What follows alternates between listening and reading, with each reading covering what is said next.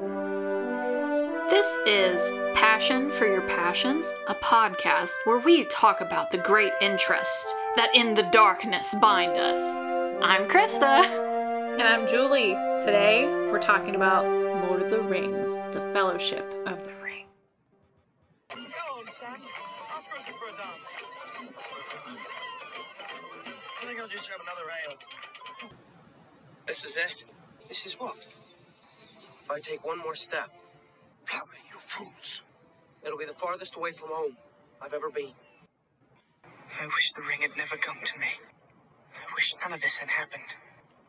So do all who live to see such times, but that is not for them to decide.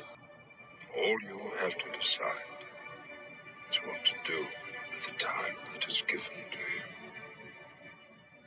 So, this is a huge, a ginormous topic for us. We're already not focused and excited about it. it's going to be a long recording. Uh, but we did finally decide to talk about Lord of the Rings because of Bilbo's birthday. And we wanted to shorten it to just the Fellowship of the Ring. Nothing else. Not Tolkien, not anything else, just the Fellowship of the Ring. And we're going to try our best to adhere to that. So if we get off topic, we have to be like, no. I could hit something, but it would ruin the recording. mess it up. That's the sad part about this. So, no. We don't hit the mic. just punch it. I just punch the mic. I hit the wall slightly adjacent to me. She was gonna straight up punch the fucking mic. and that's our cold open. No, you not really.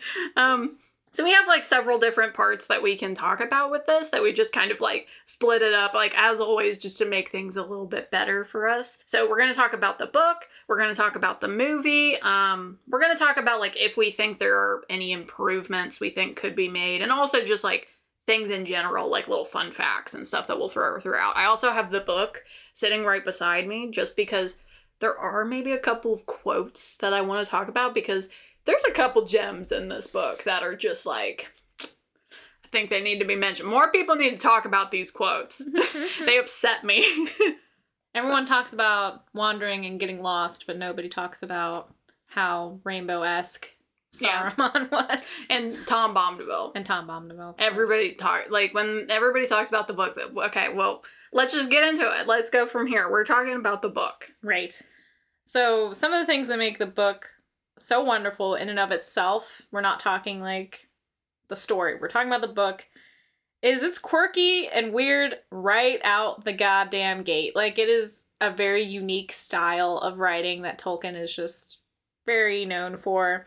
From the very beginning of this book, you can tell he just loves hobbits. Just the way he talks about them and the details that he puts in, as unnecessary and slightly slow as they can be in the beginning, you get a love for this race that you didn't really know much about until now. Like, even in The Hobbit, he doesn't talk about hobbits as like a race that much. He kind of he talks about Bilbo amongst the hobbits in a way, but like Lord of the Rings, The Fellowship of the Ring is very much like hobbits. like this is what they are. This is their world, mm-hmm. and that's just a wonderful way to get Yeah. in. And I mean, like, there's a lot of themes throughout Lord of the Rings, which, I mean, maybe we'll get into, like, as we go throughout this, like, as a series. But, like, the big thing about Lord of the Rings is it's supposed to be kind of like a big allegory for when Tolkien was in World War II, I believe. And so there's a lot of stuff, like, the whole thing, like, I think about the hobbits is, like, it's supposed to be very, like, homey.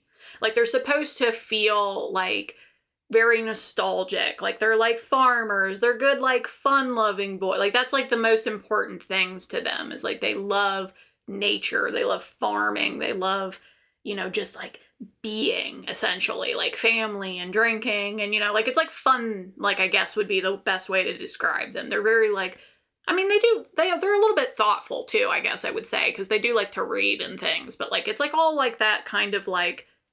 They just make you feel nostalgic. That's like what I kind of feel when I feel no- for hobbits. Well, for me, and this goes even into Tom Bombadil as well. There's the idea like in the background or the main story is really like good versus evil, light versus dark. But when you look at the history and when you look at hobbits and Tom Bombadil, they are about living now. they don't like the hobbits aren't really aware of the impending doom that has Mhm. befallen them. They are very part of now and what is happening and they're just living life, which is something Tolkien always tries to kind of like bridge and carry throughout that living life in the moment is just as important as fighting evil.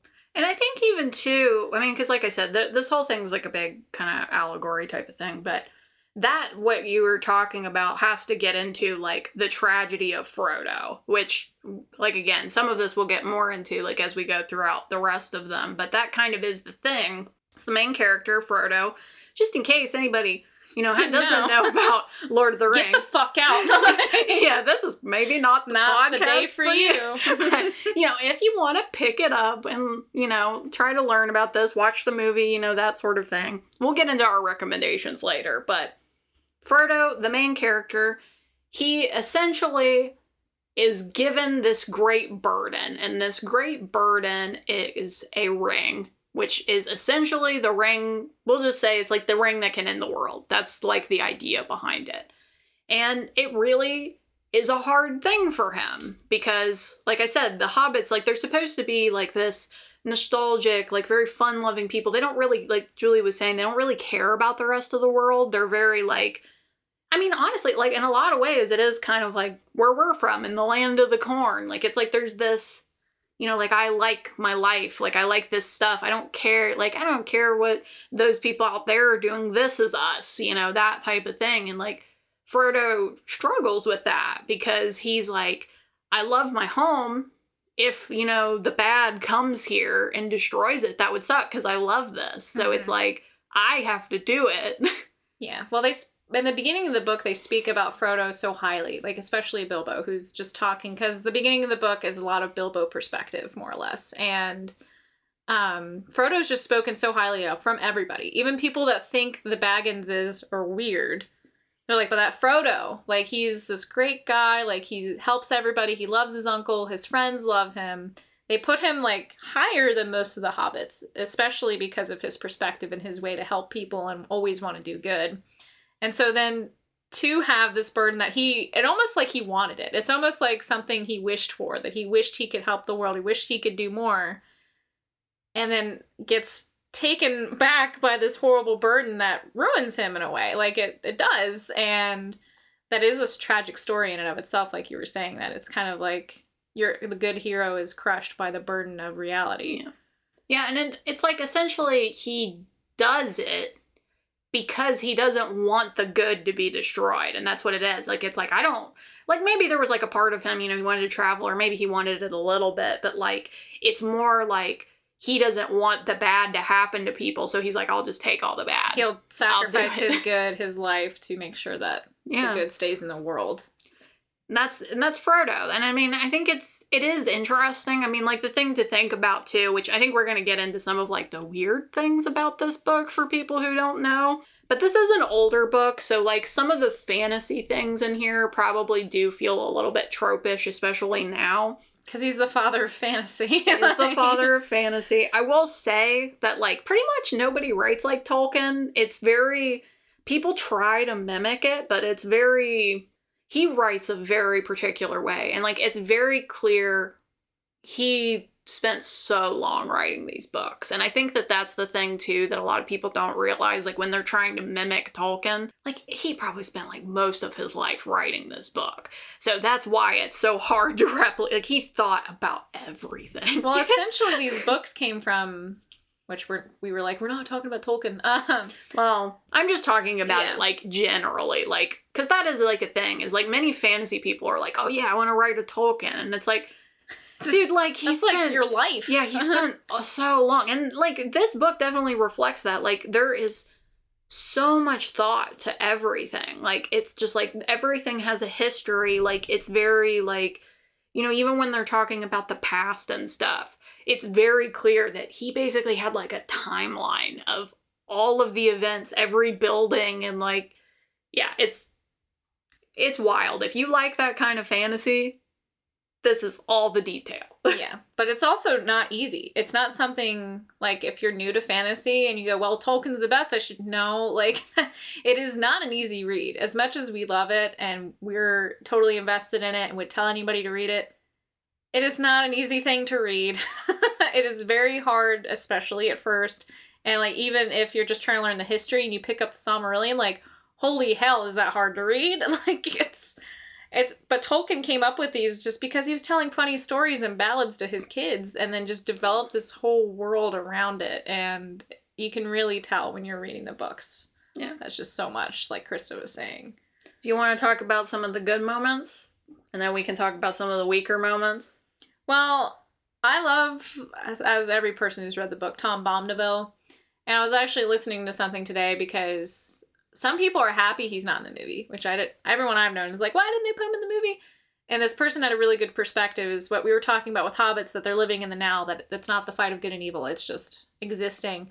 Tom Bombadil is a very like you don't know why he's there. Like he's not a good guy.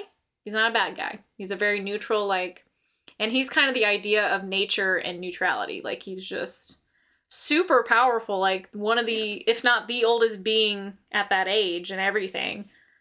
But he just doesn't do anything. Like Well- he doesn't contribute other than to Yeah. house the hobbits for like a hot second. And the other thing too, like I'll mention just like to kind of vaguely talk about this. It's so one of the other things about like Tolkien being the way that he is and he thought a lot of things out is there there do end up being kind of almost like angels and deities. Like there there are like a lot of Christian themes in this book. It's I wouldn't say it's like the most front forward, but like you can it's there like I think Gandalf and like the wizards and stuff are essentially like angels. They're the like, Istari. They're like more elemental based ancient beings of whatnot. Yeah. And And I think like Tom Bombadil is he's like a force of nature is kind of the way that like I always read him as is like he is essentially like there's like a certain amount of land or something and like he is that land like he's the personification of the land so I don't know if you call him a deity I don't really quite know but well, it's said that Tolkien specifically said he was not a god. He was not that kind of figure. He very specifically was. Apparently, it came from a doll that his kids had that got flushed down the toilet. Like they're like it's a weird, funny thing. And so he started writing little songs and ditties like about this character. And the first story of him was that he was lost in the woods and fought like this water spirit and took his took the daughter of the spirit and married her to be Goldenberry. But in the Lord of the Rings, like he's not talked about a whole lot. So then in Lord of the Rings, The Fellowship of the Ring, he's just this dude who's silly and weird and will randomly say something really serious and dark, but then say it in a funny tune instead of like and then he the one ring of power has no power over him. It doesn't even make him invisible and he can still see Frodo because technically he's older than the ring and older than like everything in being because Elrond refers to him as like the elder no, he refers himself as the elder one and Elrond like, speaks to him as if no- nothing is older than Mhm. him. So eh, he's just like OP as fuck, but doesn't Yeah. care and just is there, just like nature kind of is. So I, how he's Yeah. written is what you're saying, where it's like he's an embodiment of nature. Like he's just, he is what he is. It's not bad, good, whatever. It is what it is. Yeah, because I mean, there's even like a part later where, like, at the Council of Elrond, where they're basically like, "Oh, should we just give it to him?" And they're like, "Well, you could, but like, also like, What he the fuck might- would he do? he might also give it away. Like, it's Yeah. like he doesn't care about it. Like, he just he wouldn't. It's nothing to him, essentially. And like, yeah, there's all this weird stuff with Tom Bombadil specifically.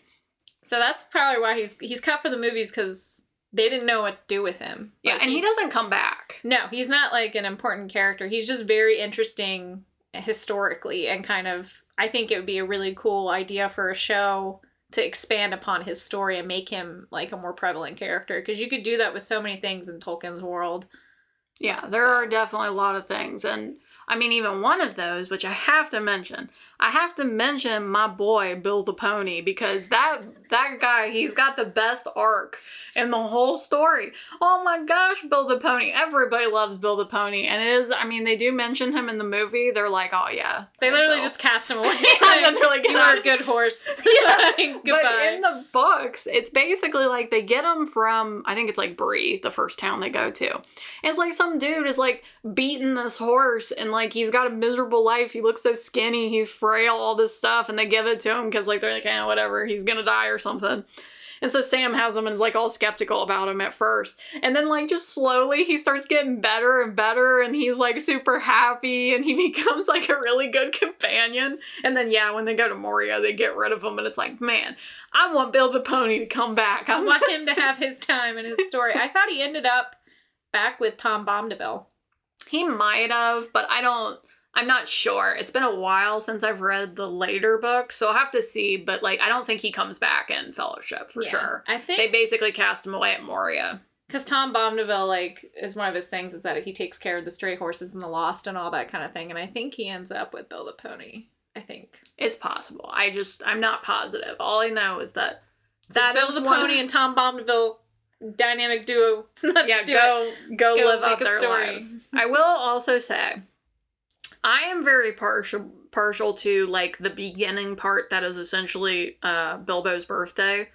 I just I think that that part is very well written. I think it's very like like Julie was saying making you care about the hobbits and it's it's this very weird way to make you care about them but it does like you for whatever reason you are like extremely invested in this random birthday party and like almost word for word it's the same in the movie like Yeah, that whole it's birthday so similar. And then I think the only thing they don't add is that in the book, obviously you know what Hobbit is talking.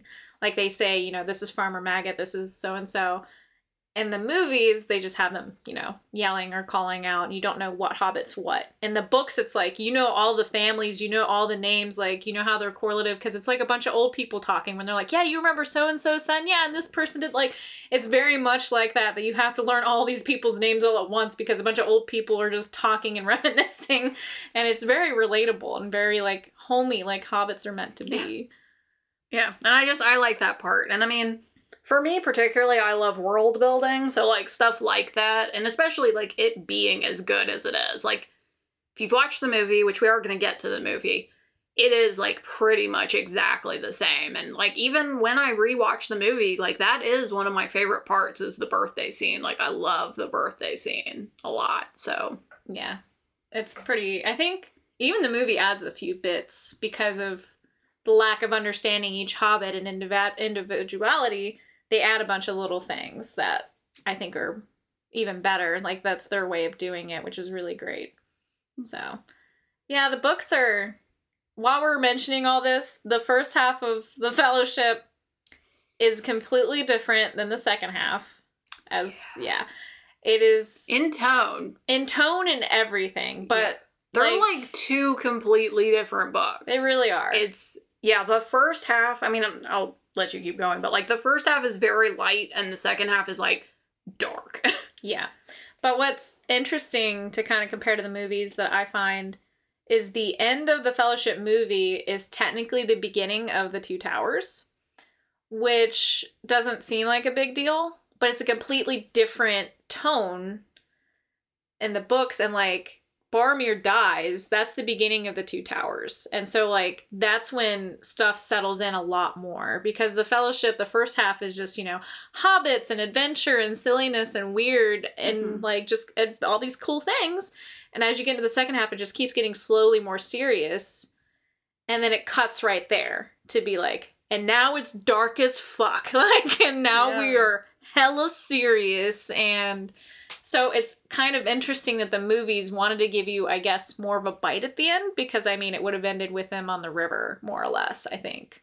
um no, I think in the books, I re- it's been a couple months since I reread it, but like I think it basically ends with, With them them. Oh no, it ends with them separating because that's what I was telling. I was telling you about that. Like it's Yeah. so bizarre because it's basically like Frodo runs off.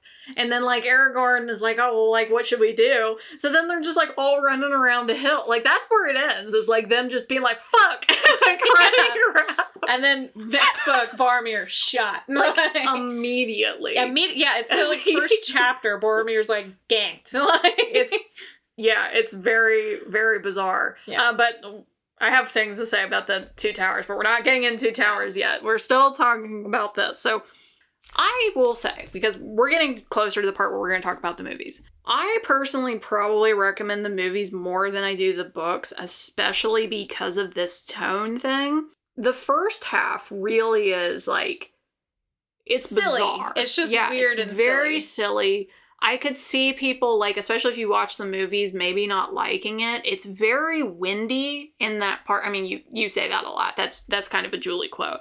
But like some of the plots in the first half are like there so much of it did not end up in the movies. Like there's this whole thing and I and look, I got to talk about some of the stuff that happens in this book that's like very bizarre. It does not happen in the movies. Like that there is a real estate thing that Frodo goes through for like three chapters. It is basically, and I don't even understand it. I still don't really get it. It's like essentially him being like, well, I can't just leave Bag End because then like people will talk. So like I gotta go move over to, I forget the name of it now, but it's like a different section of the Shire. So it's like this whole thing of him like packing up all of his stuff and like in the middle of the night he like he like he doesn't even get on a carriage. Like he's like, I'm gonna go walk over there. and, it's like, and then he gets there and he's like there for one night and then he leaves. And I'm like, I do not understand this real estate section of this book. Why it went on this? for so long. Um, and then the other part that really cracked me up is all of the things like the way people talk about things because the first one that cracked me up was when Gandalf and Frodo first talk about the ring. Because first of all, Gandalf just like basically shows up. Okay, actually, I should mention this too. The timeline is a bit weird in the books and they don't do as much of this in the movies. Like for one thing, Frodo is a bit older. Like I want to say he's like 50. He's like something around there. Well, Um, he's like finally hit maturity age for a hobbit. So like at the beginning of the book, he's in he's like thirty or thirty Mhm. and then essentially Bilbo leaves. Gandalf's like, "Hey, the ring," and has that whole bit that's pretty much word for word between him and Bilbo, and then. He's like, I need to research this, and then just fucks off for 20 Yeah. years. Forever. for 20 years Yeah. he's like going tower to tower and researching this ring of power and all of the rings of power and then he comes back so now frodo's like 50 yeah and it's okay okay so getting back to this point this was the one it just cracked me up because it, like gandalf comes back and like frodo's like hey like are you okay and stuff? And like gandalf's like "And no i'm not. Like he's like well do you want to talk about it? And he's like no we can't talk about this stuff in the sunlight or like at nighttime. Oh yeah that's what it is. We can't talk about it at night. And like frodo's like okay. So then they just awkwardly sit there for hours until the sun rises. And then Frodo's like, So the sun is out? Can we talk about this? And then they proceed to have like a three hour conversation where essentially what happens is Gandalf just talks for like three hours. Like Frodo says minimally nothing. Like he maybe will be like, or something. But then, like, it's just Gandalf being like, "This sucks. We're shit is fucked. This is the ring of power. We're doomed." And like, it's just, it was like, oh my gosh, this conversation. I kept like thinking it was gonna be over, and then it kept going, and then.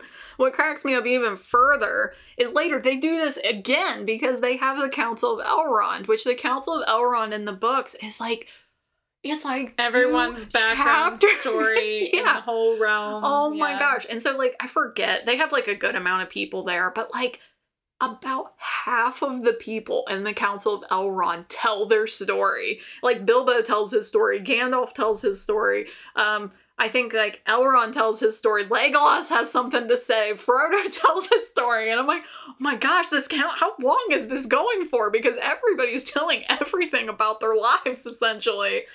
Oh my gosh, yeah, that from there people do tend to stop just telling you things. But yeah that was that was pretty hard both of those scenes because both of them were like is this gonna be over? Because like this is literal this is the biggest info dump of all info dumps ever. I think when I read The Fellowship the first time, I definitely page skipped when I was just like, dude, like I get it. Like especially since you've seen the movie so you already know like gist of things. I skipped like most of the Council of Elrond, I'll be square. And I even skipped the part where like Boromir and Aragorn have their awkward like meeting and they talk about the sword and all this like humanity. I'm like, dude, like, like I think Aragorn like walks up to the statue like he does in the movie, and then he goes to like talk about the history of the sword, but then doesn't tell you what the sword is. So like you don't really know it's Isildur sword. You're just like, why do you care so much? like, why are we talking about this?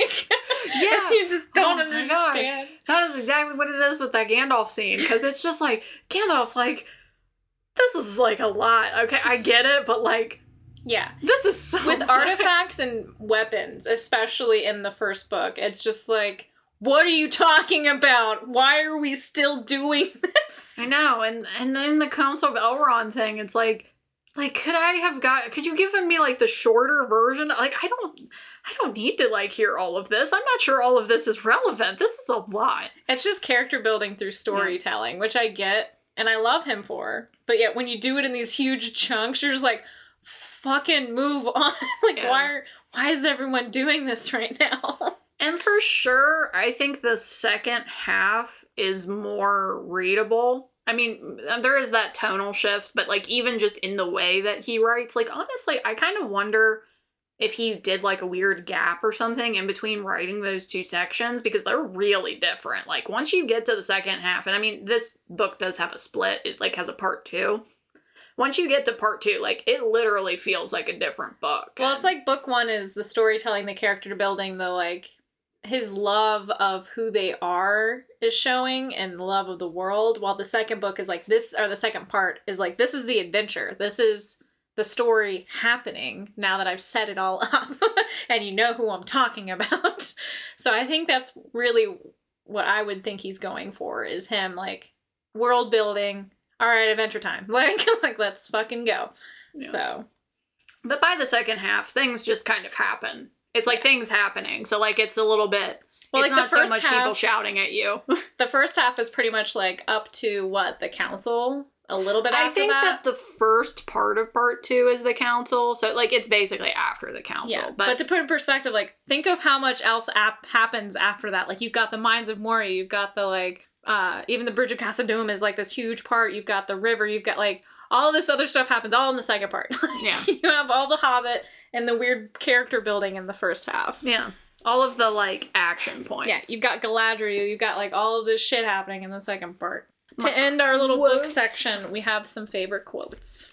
Well, okay, these are kind of more silly quotes, and I think people just need to know. I need to find this. Yeah, everyone knows the big popular, like heavy-handed, beautiful quotes, but we Yeah, not all who wonder who lost that people technically quote incorrectly Mm-hmm. Because they like use it to quote Wonderlust, and that's not No, Really, what it's it's kind of sad. Okay, this is the thing. Okay, so another thing I will say that cracks me up about Tolkien particularly, I only really have two quotes I want to go over, but like he has this, ten- he writes in a very interesting way where, so like Frodo is technically the main character, but other characters are also sort of like they'll Take talk. perspective. Yeah, it's very strange. And like the first time that this really happened cracked me up because for some reason it was just a random fox. and I don't know really why he did this, but like, so there's this part where they're walking to the next part of the Shire, right? For the whole real estate thing that I was talking about. And so it's. Then each, in an angle of the great tree's roots, they curled up in their cloaks and blankets and were soon fast asleep. They set no watch. Even Frodo feared no danger yet, for they were still in the heart of the Shire. A few creatures came and looked at them when the fire had died away. A fox passing through the wood on business of his own stopped several minutes and sniffed. Hobbits, he thought.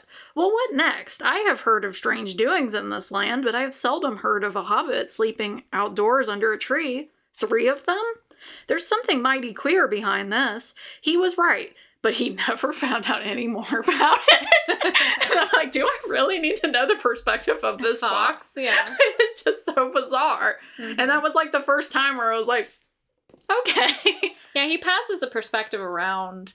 Like uh it starts with Bilbo mostly and just general hobbits like in passing, but he does it really smoothly. Like even that as silly as it is, it's still smooth as fuck. Like just and then a fox came by and wondered what the fuck are they doing here? and he never and found he any- never remembered like and then his life was a mystery. Yeah. Like, So that was one. And then this is the one. So I've shared this second quote with people because I just like I can't believe this is just one is so funny to me. Um let me find exactly where it starts. Okay, okay. So this is when Saruman and Gandalf are like having their whole thing and like they fight and all this stuff. So this is like the first time when like Gandalf is starting to realize that he's a little bit evil. And so Saruman's talking and he's like talking about Radagast the Brown. And he's like, Yet he had the wit to play the simple part that I sent him. For you have come, and that was all the purpose of my message. And here you will stay, Gandalf the Grey, and rest from journeys. For I am Saruman the Wise, Saruman the Ringmaker, Saruman of many colors. And so then Gandalf says, that he looked then and saw that his robes, which had seemed white, were not so, but were woven of all colors, and if moved, they shimmered and changed in hue, so that the eye was bewildered. And Gandalf says, I liked white better. So Gandalf did not like Saruman's rainbow. Apparently, Saruman, who was Saruman the White, changed his cloak to a rainbow cloak. And then And Gandalf, was like, uh uh I'm not about White that. power. Unacceptable. I don't know how this was never something that like I caught, but when I was reading this, my most recent time, it was like, Saruman had a rainbow cloak. what? What? Excuse me. Excuse That really changes a lot of like feelings Yeah. about Saruman. so Yeah, I don't think I caught. I mean, I guess we read it when we were younger, Mhm. and so it was something we're like, it shimmers, cool, and then like, I moved on. no, it's rainbow, and Gandalf he likes the white better, Mm. which What a salty bitch! Like he's just jealous. okay, cool. so my story time, I guess, isn't really a funny story because all mine are like dangerous or funny. This is just kind of like a cool thing that kind of happened to me. Um, so I went to a couple estate sales. Uh, it was twenty. It was like summer of twenty twenty, I think. And one was because a family friend, her husband passed, and essentially we didn't want to like ask her for stuff. She kept trying to give us stuff, but we're like, no, no. And she had an estate sale while she wasn't home, essentially. So we went and like bought stuff from her. And then my mom, she's the one who went with me. She went, okay, there's another one like on my way to work. This was fun. Do you want to go one? I said, sure, let's go. So we go to this house and walk in. And estate sales, if you haven't been to one, are either great or just really depressing. like there's really no in between. Um, and this one was a mixed bag. Like we came late to the game, so there was a lot of stuff that like clearly was missing. I wandered into this weird sunroom where I guess they made candles. So I was like, this smells cool. And like, I got two of the candles. They were like $3 each. And then I stumbled into the library that was mostly untouched. And it was like wall, like floor to ceiling bookcases.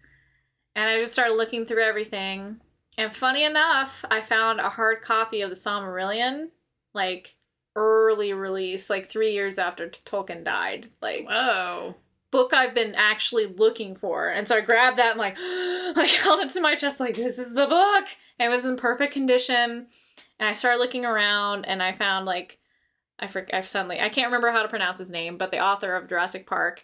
He they had a whole collection of all of his books, and so like I started stacking them. So I have like a stack of hardcover books. Michael Cretan. Michael Creighton. Creighton, Creighton. Creighton, That guy. Creighton. That guy. I know his name, but like I never know Creighton, Kraken. Yeah. It was- That guy. um, so I got all of his books because I've been wanting to read more of his books, and I found like books on music, cookbooks, like all this kind of stuff. So I have a stack of books already, and I go up to like I don't want to call it a register, but essentially where the people that you'd pay are. I'm like, so this is my stack of books. I probably will look more, essentially. And the guy looks at the books, looks at me, and he goes, "Do you want the whole library?" And I like looked at him like, uh, I don't know. he went, 15 bucks, whole library. You have to take all of it. I went, fuck, yeah, like, let's, I, I would have paid like 80 for like the books I picked out. Like, let's go. And so my mom wasn't there for that. and I had to tell her, be like, so I bought the entire library and we stacked her car full of books. Like, we could not reverse because it was completely oh full. there were books on my lap. There were books like i was like curled up in my seat like books for days. And they had signed books like they had a martha stewart book that was signed and like laminated because this couple was part of like a book club and so they'd go they'd buy the book and read it and go get it signed and all this kind of stuff there were a whole bunch of other like games and books that i wanted to read in the end it was about 800 some books and i kept over 500 of them and I traded the rest at like half price books and bought other books I wanted from there. And I ended up making like a hundred bucks worth of money from half price books. And then I had to make a library in my house because I have too many books. Had to. had to. Well, they were stacked in every goddamn room. Like I was like, I need to fix this. Man, I apparently I need to see your copy of the Silmarillion. I don't think I've seen that actually. I have a whole Tolkien shelf in my library right now. Yeah, I don't think I've seen that. I think I might have known that you had looked at that, but maybe I didn't like really register it. But that is pretty cool, especially with it being that old. Yeah, it was. I was kind of looking at. him like, oh my god, if this is signed by Tolkien, I will literally die. And it's like three years after him his Oh, passing. I was yeah. like, close though. I bet it is hard to get a signed Tolkien. I'm sure Oof. it's worth. It's invaluable. Like you Yeah. couldn't put a price on that. I'm sure. I wonder how often he did it. He probably rarely did. I mean, he wasn't that popular when he was alive, right? Like, Well, I also kind of wonder because I mean, like now it's kind of a little bit easier to do that kind of thing. It was probably not as common back then. I would guess. yeah, to travel and like meet authors and things of the like. Yeah. Yeah, and also just even know where they are because it was like you know it wasn't Where's as easy. Yeah. yeah, that kind of stuff. So Yeah. man, no, that is really cool. That for sure. Like it would be kind of hard to do in the house that I have currently. Like there's not really like a great place that I could put a library. We've talked about getting bookshelves and like more things like that so we can have more places to put our books, but I want a library.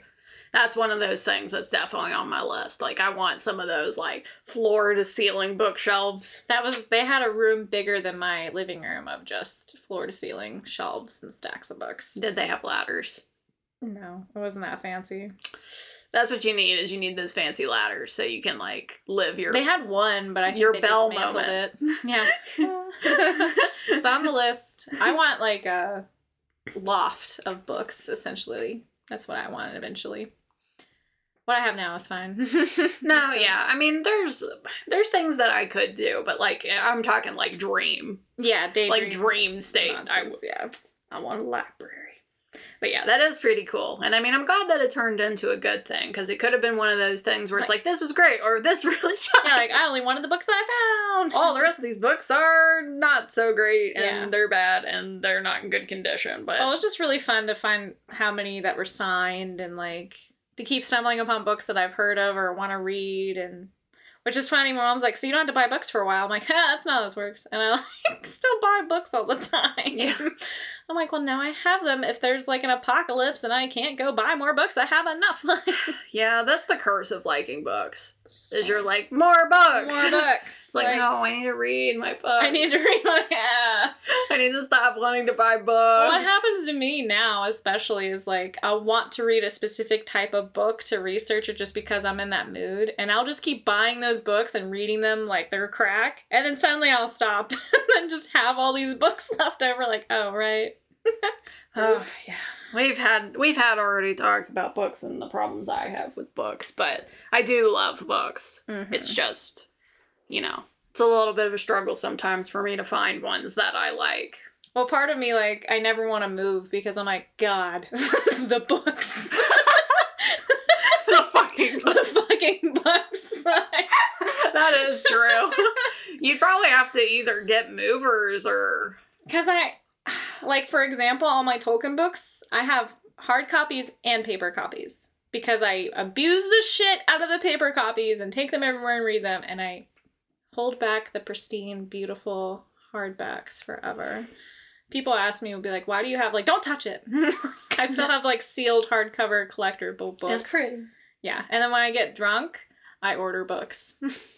I ordered a two hundred and fifty dollar book on flowers the last time I got drunk. I was like. "Fuck." I have wanted to buy some really like pretty editions of books. Oh my gosh, this is such a weird problem.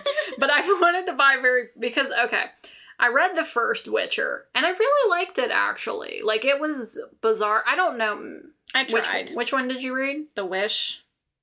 I don't think that that's the first Oh. one. I can't remember what it is now. But like anyway, I liked it and I wanted to read a little bit more, but man, do I hate those book covers. Like they're just so generic. They're not anything special and it's just like, man, like I wish I could buy like a nicer ver like that was kind of even why I bought this version which I mean that's kind of hard to talk about in an audio medium, but like basically there's not really like a lot on this fellowship. It's like the Mines of Moria door is basically what's on the cover there. It's very simple, it's red, but like I like that because it's like at least like I think it looks kind of nice and like I don't I don't tend to like the ones as much that look kind of weird or they've got like dorky whatever things on. I mean like that's fine. I'm not saying that that's like bad. It's just I like books. Like I like the ones that look nice. Like I think it's nice to have. There's some company because I've seen the videos. They make custom new covers, and they did one for Lord of the Rings that made me want to die. I was like, I will spend whatever amount of money you require of me. I know. they had one actually like I, maybe it's not the same company, but I saw one like that for The Witcher, and I was like. I was like, but I don't even know if I like the whole series yet. So now I'm just like, I'm struggling with it. Uh, That's definitely uh, when I have too much expendable income, I'll just slowly get fancier and fancier book versions of. I'll have like six versions of one book because it's like I love that book, and I just kept buying prettier, better covers of it. I know. I want to have a really fancy shelf in my foyer, yeah, like a nice like one of those like Ah, asymmetrical or yeah. like. I mean, I wanted the uh, books to fall off the shelf. yeah. yeah. No, no. God, that quote. Um, I mean, I would love to have the floor to see. I think it would be a little weird in there unless like I got custom shelves. So I'm more talking about just like a really aesthetic shelf where it's like I could have some like fancy books and it like, but then it be books that I like and it just like look cool. Yeah. So Don't. There's a site, Book Eden Book. Press. Have you ever heard of it? I don't think so. Don't go there. It's like Scared. fifty to five hundred dollar books Man. in fancy. That's where I bought my flower book for two hundred and fifty dollars. And you could do payment plans. That you do four interest-free payment plans, and I'm like, done. go, go in like debt 50 over Lord of the bucks. Rings. Let's go. Man. Yeah. you think I won't? That's a good thing to go in debt. yeah, it's my library. Okay.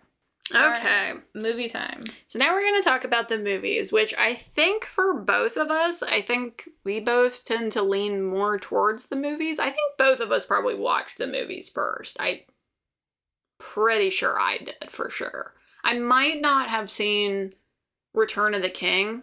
That's where I'm at. I think I watched one like Fellowship and Two Towers, and then started reading and read The Return of the King before the Return of the King movie. Mhm. Which we didn't mention this in the book section too, but I mean, because we talked about this way in the introduction, but this is actually how we became friends, and I feel like I should mention this again, just because you know, in case people are just coming in on this, that I was reading like the huge Bible version of the Lord of the Rings, because you know, I'm just that's me, that's Krista, that's what I do. I do things like that Yeah. at school, you know, being the badass eight year old kid apparently that I was carrying this giant thousand page Bible thing. And then, yeah. I had the same book. It was like, "Are you reading that?" it's like, Yeah. yeah. And then we became friends so, yeah. because of Lord of the Rings. and I think it's, you know, at least important to mention, but we are talking about the movies, so we've already messed up. We were, we fucked up. Maybe we So- should just put in a soundbite of our like intro episode talking Mm. about becoming friends because of Lord of the Rings. Yeah. If you want to listen to that in more detail, here's the the bite. Yeah, Go back. Go back. and listen to us. I don't even. What other things do we even talk about in the intro? It's been like so long. we were But- weird kids. We became friends once. we were friends. There was another Julie. Like we did a whole thing. okay, but but the movies.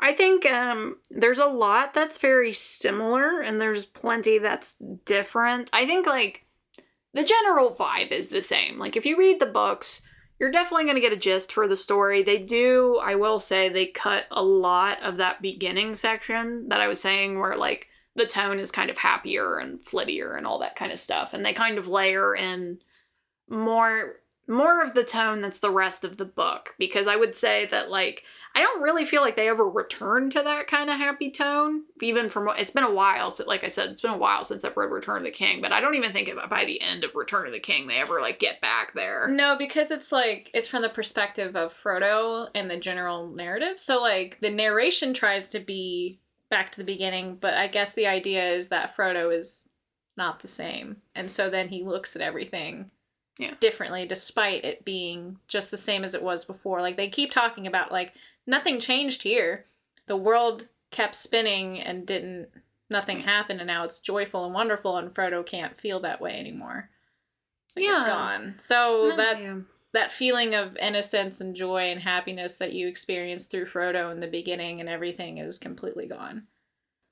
I mean, there is a lot, at least for us. I mean, I can understand like people liking the books differently from the movies because they are different.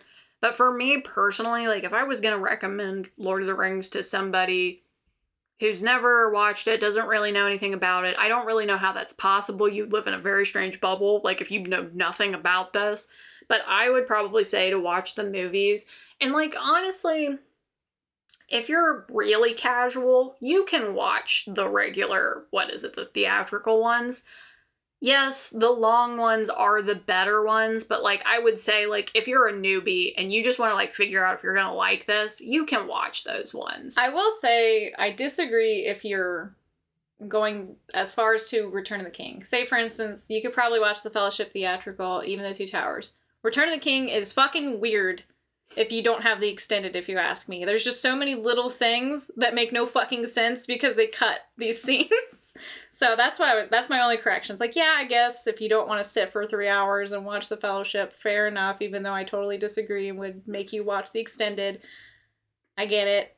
You can start with that. But if you get to Return of the King, do your transition. I do my things like video game logic, which is you do it first the easy way, and then if you like it, you go back. And that's kind of the way that I like, because I mean, I do that with tons of books. Like, I've read books that are like the movies. Like, I'll watch the movie, and if I really like a movie and then I find out that there's a book, I'll normally read the book. yeah, that's what I do. And so that's kind of the same thing to me, where it's like watch a mo- watch the movie, like the shorter ones. If you don't like it, you're probably not gonna like the longer ones. So i mean, yeah, watch the theatrical um, Lord of the Rings. If you really like it, watch the extended one. Yeah, it's better. a lot of things make more sense. It's prettier. Uh, there's a lot more detail, you know. But if you're just trying to figure out if you will like this, try the you short will, one. or you burn. Like, don't talk to me.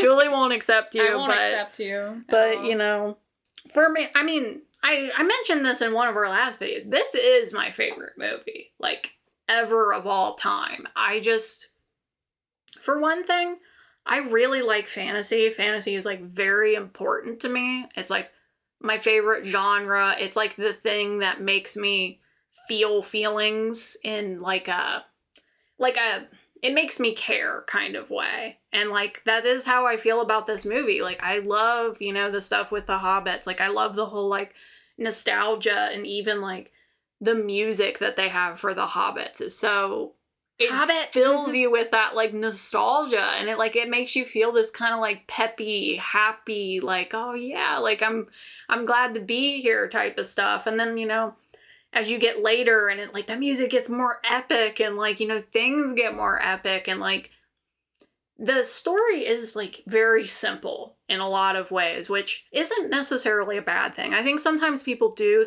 like they don't like that kind of storytelling that's just like here's the MacGuffin, do the thing with it. And it's like, but the thing about those kind of stories is it makes the objective very clear and less cluttered in ways. I mean, okay, it's Tolkien, so it's cluttered, but you still always know what the goal is. The goal is always we have this great evil, we have to get rid of it. We got to go do the thing. And that's always clear and I I like the story for that. Like I like that it is just this goal, good Yeah. versus evil. Yeah, I would say the music is a huge component. And even just for Tolkien, Tolkien was a very musical esque person. Like there's so many songs and ditties and things. Because like I said before, he kind of came up with a lot of this world by singing and doing silly things with his kids. And so like to have the music in this movie is amazing. It cannot be like I don't love any score more. There are scores that touch me differently that like make me have different feelings of just like, oh my gosh, and I feel it. There's not a single song in Lord of the Rings I don't love. Like it's just it's perfect for everything it did. And I can't talk enough about the, music. Like she was saying, like it's a completely different tone. Like every single terrain throughout all the movies have different tones and points to them. And even if they reprise certain pieces, like it's different, it's changed. Like it's so amazing. yeah, and I think even I watched I think I watched something kind of recently that was like talking about Fellowship of the Rings and like how they did the movie and stuff. And I think they were talking about how they started doing the Hobbit stuff and they hadn't heard the music yet. Um, I think like they had started like composing it and things. And so I think like once they were kind of towards the end of the Hobbit stuff, they finally heard the music. And like I think like Peter Jackson was just like like it's so perfect. Like that was like basically his reaction to it. And like that's yeah. It just all the feelings. And it really is. Like that uh, you know, we'll have to put in like a little clip of it here, but like it's just so like this like cute and like happy and like I I really love the Hobbit song. I mean, I do love the stuff later, but like the stuff later is kind of it's harder to quote because it's like very it's like dramatic and like, you know, like uh mystical like when they're around the elves and you know, when uh Gandalf is dying. Sorry, a spoiler kind of. Like it's so dramatic. Like it's just this like edge of your seat like drums and like feelings and like there's so much. Like you always feel the music. The music like matches the tone perfectly every single time. Yeah, not a missed beat. It's perfection at its most.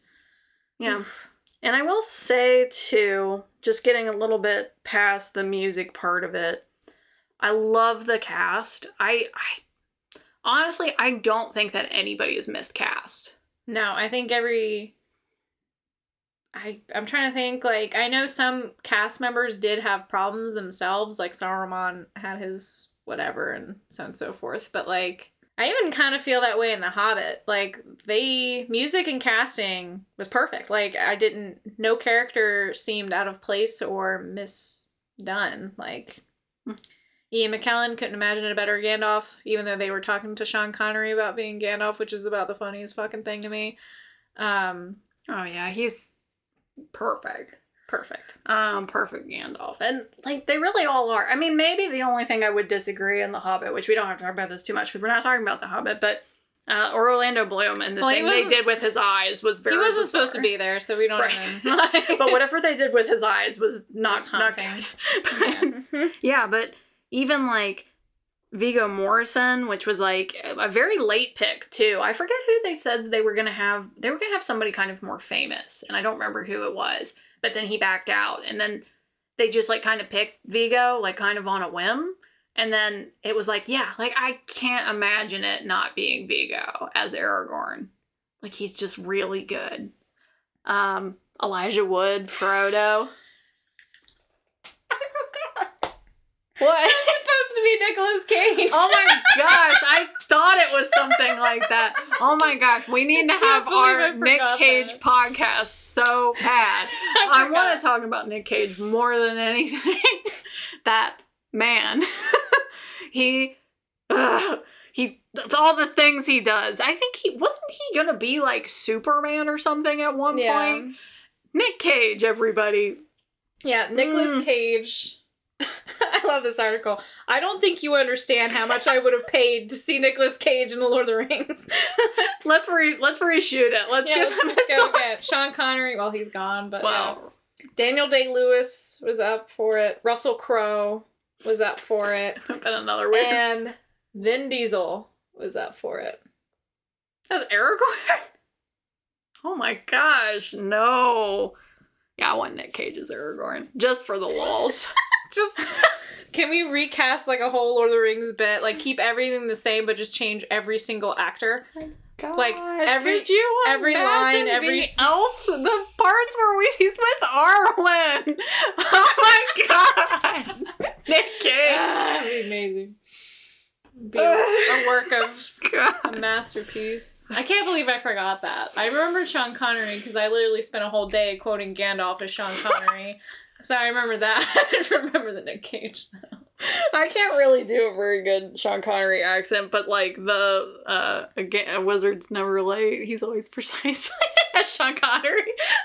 precisely what it means. I can I can do Nick or not Nick Cage. I can do Sean Connery three times a year. Don't know when they happen, but those days I am a perfect Sean Connery. You can ask my mother because she like every time it happens, she's like, "What the fuck?" I'll just start talking to her and asking for things like Sean Connery. He's too mouthy. Like his stuff, it's like almost like he's got something in his mouth, and I can't do ones like that. Like just like super. Like, Yeah, we'll we'll make this happen for sure. Um, yeah, but everything is like anyway. yeah.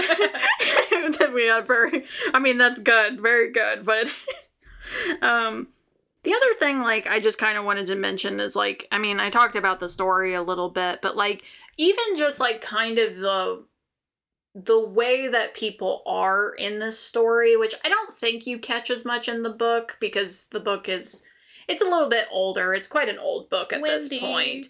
But like some of the stuff with like the relationships, which I can have like kind of one small complaint about uh, Fellowship, particularly.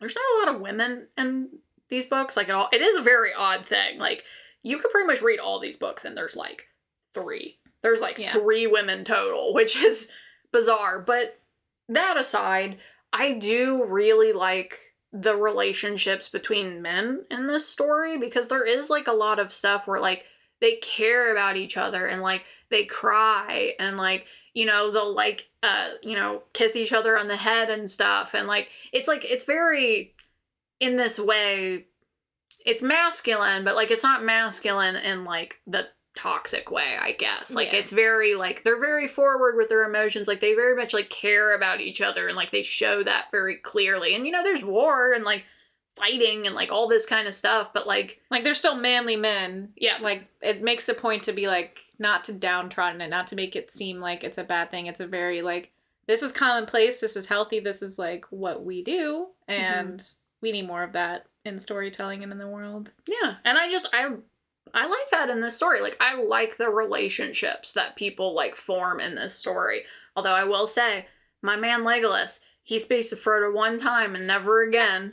so you know that was a pretty poor Well, relationship. Not to go back to the books too much, the relationship between Arwen and Aragorn makes no fucking sense in the book. yeah, they never No talk about it. at all. It's just like there's a couple times where you'll like see he just like together. daydreams about her or like they're in passing like it never Yeah. ever makes any sense and i always love telling people that i'm like i have no idea they're together the entire book until he's just like you're my wife now like or when elrond's like concerned about her like that's it otherwise i'm like they're together like i thought they just had weird mystic moments in the foot, like in the fade like don't know what's happening like, they just keep talking about each other occasionally in some weird way like i don't know so if That- you thought it was weird in the movies, that's them doing their best. Because the book, he does not know what he's talking about.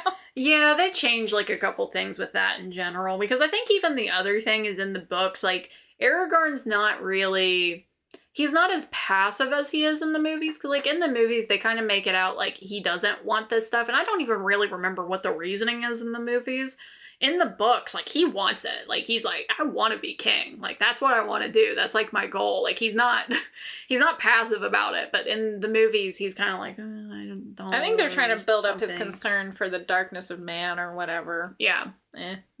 something like that. Something. That's but yeah, the his character does a shift, but I would say like he's still enough of this. It's not really that big of a deal. no, he's me. still like misty, cool, and whatnot. And since he's part of like, not the Istari, what is he? The the the Dunedain. Dunedain. Mhm. Yeah, since he's that, it's kind of like, yeah, he's weird. I do really like Legolas too. Although some of this is in the books, like. He's so funny, funny as an elf because like he does all this stuff where he's just like, yeah, this stuff isn't a burden to me, and whoop de doo, yeah, I'm out. I'm an elf. Because like one of the ones is is like I think this is mainly in the books. I don't think this is in the movies. He it's like the part where they're like struggling with the snow and everything. Yeah, in the movies they just show him like walking past them as they're like trugging through, and he's Yeah. like, "There's a Val voice in the air," and they're Yeah. like, "What? We can't hear shit." But in the in the books, it's like they're He all teases struggling. them. Yeah, he, he literally gets them. up, like they're all in the snow, and he's like up on top of it, and he's like, "I'm gonna go scout," and he just like, and it's like, wow, you guys do that. I'll be back. Yeah. Okay. Um. Oh, two more points with this before we kind of move on to like our second section in case Julie or if Julie has a couple more things to say. I will say that this does hold up incredibly well for a 20 year old movie. I mean, like, I just watched the last part of this the other day. Like, it's very good. There's maybe a couple parts where you might notice some of the CGI, maybe, but not really. He didn't do a lot of CGI. It's very good for a movie that's 20 years old, and that's incredibly rare. So, Lord of the Rings, Fellowship of the Ring, a treasure. Holds up. Also, the only thing is the one scene with the cave troll when Frodo gets stabbed. That's always Hmm. been awkward and weird. Yeah, there's a couple times that like I notice stuff, and I think it's more just because I've been explained like how it worked essentially, and so like now when I watch it, I'm like, oh yeah, How like the mirror thing works with the hobbits and regular people and all that. yeah, that, and then like um a lot of so like because CGI wasn't, I don't think it was like as. I mean, like you could do it back then, but like it wasn't as big of a thing, and like especially if you wanted it to look good. So for a lot of things, like especially where they have the cities and like you know all the things like they wouldn't have in real life or whatever. A lot of times those are either min. I think most of the time they're miniatures. So like Minas Tirith or like um uh what is it Rivendell things like that. Is basically like a miniature that they had and then they would like cgi things so like you would have people in the background so it didn't just look like just Yeah. empty and things like that.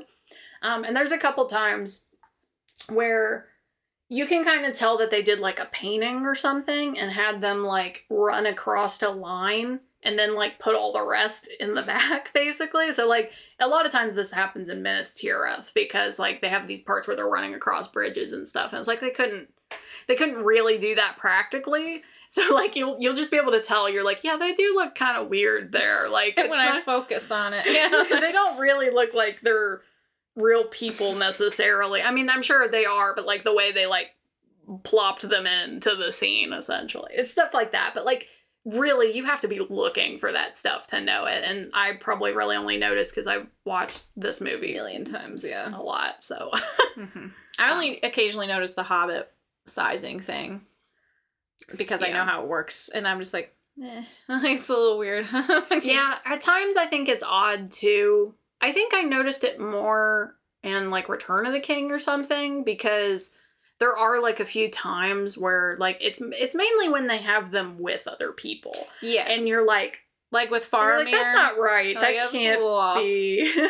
But it's funny because, like, when they're touching, like when they grab hobbits and stuff, I don't notice it that much then. I don't know if it's mm. because of movement versus like it being standing still and staring. But yeah, when they're touching them and stuff, it's a different technique, I mm. guess. And so I don't notice it then. But I do notice it like when they're standing near Faramir and it's like, what's going on there? like, He's got a child in a wig there. like, what's like Yeah. he's leaner than you, but you're smaller than him, and like this Yeah. is weird. I think I remember particularly in Return of the King, like the part where they're all like standing and they're like bow.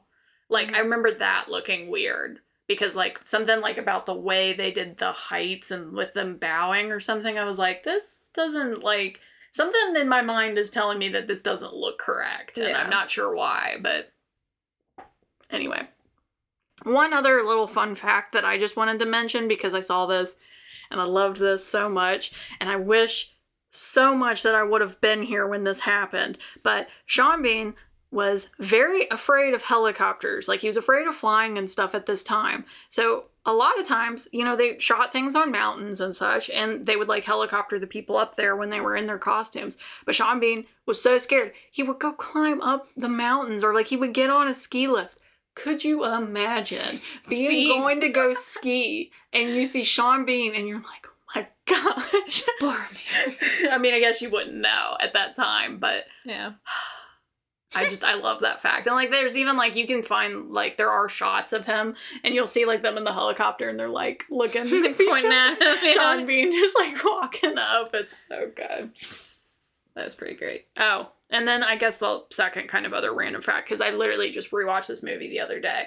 In the end credits, because this movie does take place in New Zealand, which is beautiful and wonderful, there is like this 10 minute section. It's probably even longer than that, where they list like all the babies that were born. And I'm guessing, I maybe I need to look at it again, but like, I think it's all the babies that were born like in relation to the movies.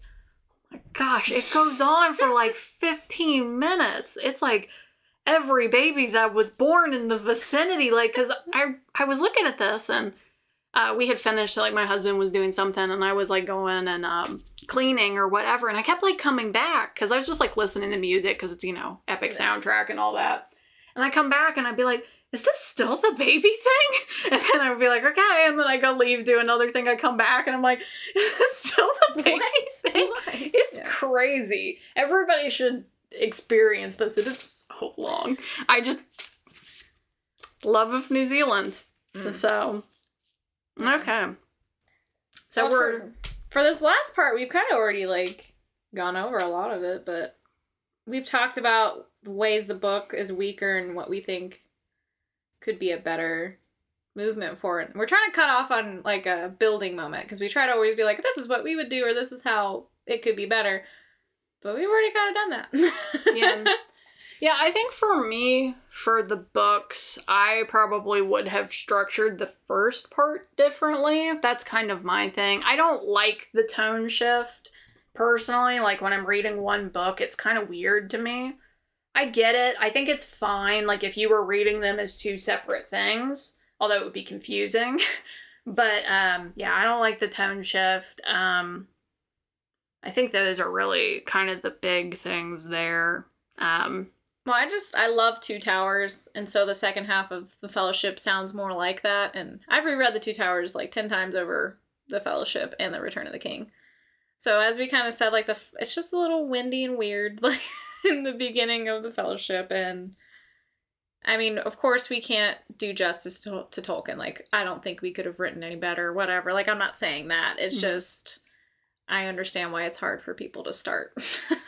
Yeah, and I mean, you know, if you really wanted to um to read it and you're a little nervous, you could try listening to it. I found an Audible book. Um let me actually see who's the guy who reads it cuz I liked I thought his voice was appropriate.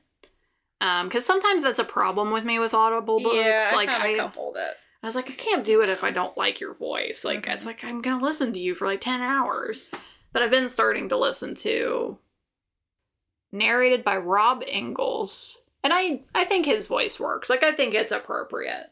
So, I would suggest that. And then, yeah, if you're really really a noob, like I said before, I would probably suggest watching the movie first and seeing if you even like it. I think that you will. I think for me, personally, the only part of the movie, which I did put this on here because I think it's it cracks me up. the only part of the movie that I would change is the part where Gandalf and Saruman are dueling because the part where Sarum- Saruman makes Gandalf spin cracks me up unreasonably every time cuz like he just like he like just makes him spin in this like and Gandalf's like ah and then he like shoots him off the ceiling. I want so badly for a behind the scenes of this. I want to see them Ian make McKellen Ian Yeah. Spin because it's so like that part of it I would have changed. Like I mean they could still duel. I just like that part of it is like it's not supposed to be funny and it just I think it's funny. See, that part doesn't bother me at all. Because it's like, I'm focused on what Saruman's saying. So, and then like Gandalf's anguish. So I don't laugh at that. But the part I would change, I mentioned earlier, is when the cave troll stabs Frodo and he's just like, for like way too oh, long. Oh, yeah. Like, I get that they're trying to add a dramatic flair of like, did he die? And they wanted people to think he died. But they honestly could have just like made him go, ugh, and have him fall over.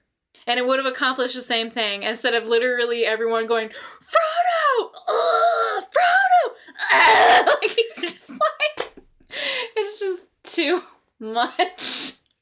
Too dramatic, too heavy handed. And then, especially because he does all that and they pick him up and he's like, I'm not hurt. I'm all right. Like, Then why the fuck did you do that for so long? Yeah, I can agree with that. I mean, I do. I think like one of the things too, which this is kind of a little bit of a weird one that I like better in the movies is I like some of the stuff with Boromir. I think I still like him in the books. Like, okay, it's a weird thing, and I think like I've kind of changed. Like, I somebody I was listening to somebody talk about this recently, and it kind of changed my opinions of Boromir.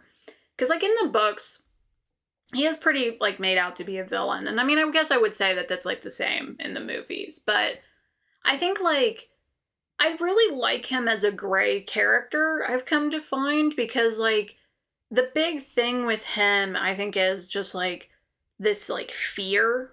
That's really what it is. And like even I think in the extended version, I don't think they do as good of a job of this in the um, theatrical cut. It's like basically he lives in this place that is on the edge of war all the time and like he thinks that his people are going to die like that is just what he thinks is going to happen and like it's traumatic for him like it's like it's his family it's his brother it's like everything that he's ever had and like he's like they're all going to die and like even like in the extended edition, there's a lot of Aragorn just being like, "Well, we're not going to do that. We have to go take the ring. Like, we can't help you." And like, you can just like tell, like Boromir's just like, "Yeah, but like, all my people are gonna die. Like, do you understand Yeah. how hard that is for me?" Like, Everyone's speaking more worldly while he's like, My world is very small and none of you care. And like so he tries to he tries so hard to be good that that's ultimately what is his downfall and it's kind of like showing the duality of man that like no matter how good you are like darkness is always Mhm. part of you and yeah i think boromir people give him a lot of shit when really it's just like you would honestly people would be more like boromir than they would be aragorn as much as people want to be Yeah. aragorn aragorn is a dunedain he's different he's not really human in that way but Boromir is a true human in the human experience of like no matter how good you want to do, it's not always the right thing. And Well, and even too, like I think, you know, you know, being older and like understanding things more and things like that. His like last scene even is very beautiful because mm-hmm. it's like that whole thing of like I said, like he's basically like all my people are going to die. Like I'm dying. Like I can't go back and protect my people. Like I see the end and like he's like crying and like he's upset. He's like all my people are going to die and like Aragorn's like you know, like don't worry about it. Like I think you you did a good thing. I'll do the best that I can to help your people and like all this kind of stuff. But like yeah, it's like it's very I think like I feel very differently about Boromir than what I probably would have thought when I was a kid. And it's just it's very interesting to kind of have that change of perspectives. well, I think people when they don't read into his character, they think of him as someone who wants glory, someone who wants power, someone who wants to rule. When that's not him at all. That is 100% not what Boromir is. As you were saying, like the entire time, he's just wants to save what little world he had. And the only thing he can think that would do that would be power. And to be fair, that is kind of the truth, like, of it all. But, and that's also what the ring's supposed to do. Like, mm-hmm. it's part of his character is showing the power and depth of the ring. Just because it doesn't affect Frodo in the way that it's meant to, doesn't mean like it's affecting even Aragorn at parts that he has to fight. And Boromir shows the true darkness of what the ring does to you. Yeah. And I mean he even he feels bad too. Like yeah. at towards the end, you know, he does his whole like redeeming thing and all of that kind of stuff. But like, I just, I do think like his arc is very interesting, and it was interesting to have him e- in there, even though, you know, maybe to most people he came across as a villain. But like, I do think like that gray is very interesting, and like that whole thing of like, you know, like. Because I think like when he basically goes to Galadriel, the thing like that he that happens to him when he's there is like she's basically like, yeah, all your people are gonna die. So like from that point on, that's like why like he kind of declines so rapidly is because like she like I think she shows him a vision or something and like it's basically like all your people are to die and so like he's just freaking out from then on cuz he's like I need to go back. Like I don't know what I'm doing here anymore. Like I'm like making a mistake basically. Yeah, I think she shows what would happen to Gondor if people don't come together, more or less. Like that big fight where Rohan comes and saves the day and all that, like that didn't happen in the vision that she showed him. Yeah, I can't remember if she shows him a vision or if it's just like they're talking about it. But it's it's something along like she is basically like, "Hey, shit is to be fucked. It's not good. Like you need to know this. Like stuff is like happening." And he just like starts from there. That's like what causes his decline basically. And he's just like, "I got to like we need to go back there." And in the books they do a bigger thing with that because like he basically is like, hey, like he's like trying to get them to go that way like the whole entire time, and they're kind of like, eh, what, what, what, what good would it be? It's like kind of out of the way, like or no, it's not out of the way. I don't remember what their reasoning is. I think there's something. Well, Aragorn's very much like I would never take that ring anywhere near men because Aragorn Oh. kind of hates men as they are anyway. Yeah, so he's like, uh, fuck that. Like I'd rather go closer to orcs. Like that's. I'd rather just kill. I'd rather just get killed. Like Yeah. But then there's like this weird fan theory about Galadriel because she like as much as Lord of the Rings shows elves in these like pure light and whatever, when you read Silmarillion and all other shit, they're fucked up. Like they are some fucked up motherfuckers. Like and so some people think it's like Galadriel's placement in his mind that, you know, she tells Frodo like he will try to take the ring. Like that's all in her playbook mm-hmm. of her testing herself to make the ring like available to her. And so like that's another weird thing that she just manipulated Boromir like for her own gain because it's Elven way. yeah. yeah. Well, I don't know. I just I don't know. I thought I would mention that because it was like kind of a like a thing. We're I Team had Boromir realized- here. Yeah. We like Boromir. Yeah. I mean, you know, he's complicated. He's gray, Yeah. and I like. Gray. We like gray characters. Yeah, I enjoy it. Like, okay, like I said at the beginning, I do like good versus evil, and I like that whole thing. But yes, I do. I enjoy gray. I think gray is more interesting most of the time because if you have just like a character that's like goody two shoes, and I mean, even like we were saying earlier, I wouldn't even say that Frodo is like that. Like, Frodo is like essentially his whole thing is he wants to do this because he doesn't want bad things to happen to the Shire. Like, he wants to preserve good. And so he's doing this good thing and like it is like kind of a sacrifice thing, but like it's it's not really because he wants to do it. It's like it's more he feels like he has to because he feels like he's the only one who can. And so it really is like a burden to him and that's like the way he treats it the whole time is it's like this is a thing I have to do and he'll you know, he thinks about the Shire a lot and like he wants to go back and like he he basically is like pretty much resigned like that he's gonna die. Like that's his whole thing. He's like i'm never gonna see the shire again. Like it's not gonna happen. I'm gonna go do this. It like keeps getting heavier. The burden keeps getting worse. And mm-hmm. yeah. It's interesting. And i think it's interesting especially for a book that's this old to have so many like kind of gray things. Like it's not so it's cut and dry but it's not as cut and dry Yeah, especially like the book is even more gray than the movies because they the movies had trouble explaining gray. So then like Tom Bombadil, all these characters got cut because they're like, I don't understand their purpose, which was a complaint from the actor who played Saruman. He didn't fully understand like what Saruman's role was because of like the rainbow cloak and everything. yeah the rainbow cloak he was like why didn't i get a rainbow cloak Like, where's my rainbow cloak? I don't want to be Saruman the White. I'm Saruman of many colors. Yeah, come on. Yeah. So, yeah, I mean, ultimately, we couldn't do a better job in the movies or books, even if we do see flaws in them to be the slight. And these flaws are, for the movies at least, they're very nitpicky. We're just like, this scene's just cringe now. like, just we've seen it so many times that it's like gotten to this weird phase for it. yeah, but I mean, I think it's. I mean, I've definitely watched movies do cringier things. Oh, yeah. So, mm-hmm. and movies that have come out more recently than this. So, you know, we talked about comedies recently, and I have watched some cringy comedies. So, okay. Thing.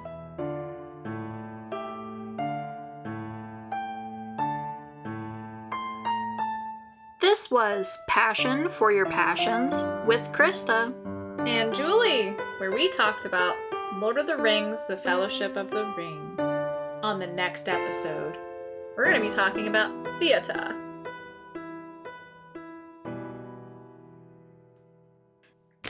So now we're on from books. I think we should go to a movie. I don't know why I did that. I did the Yeah, wrong. I did the incorrect thing. Whoops. Dramatic page turns. Psych. Whoops. Wait. Hold hold on. Sorry. This was a very windy episode of Passion for Your Passions with Krista. Julie. Julie. Just say as far away as possible. Julie. Julie.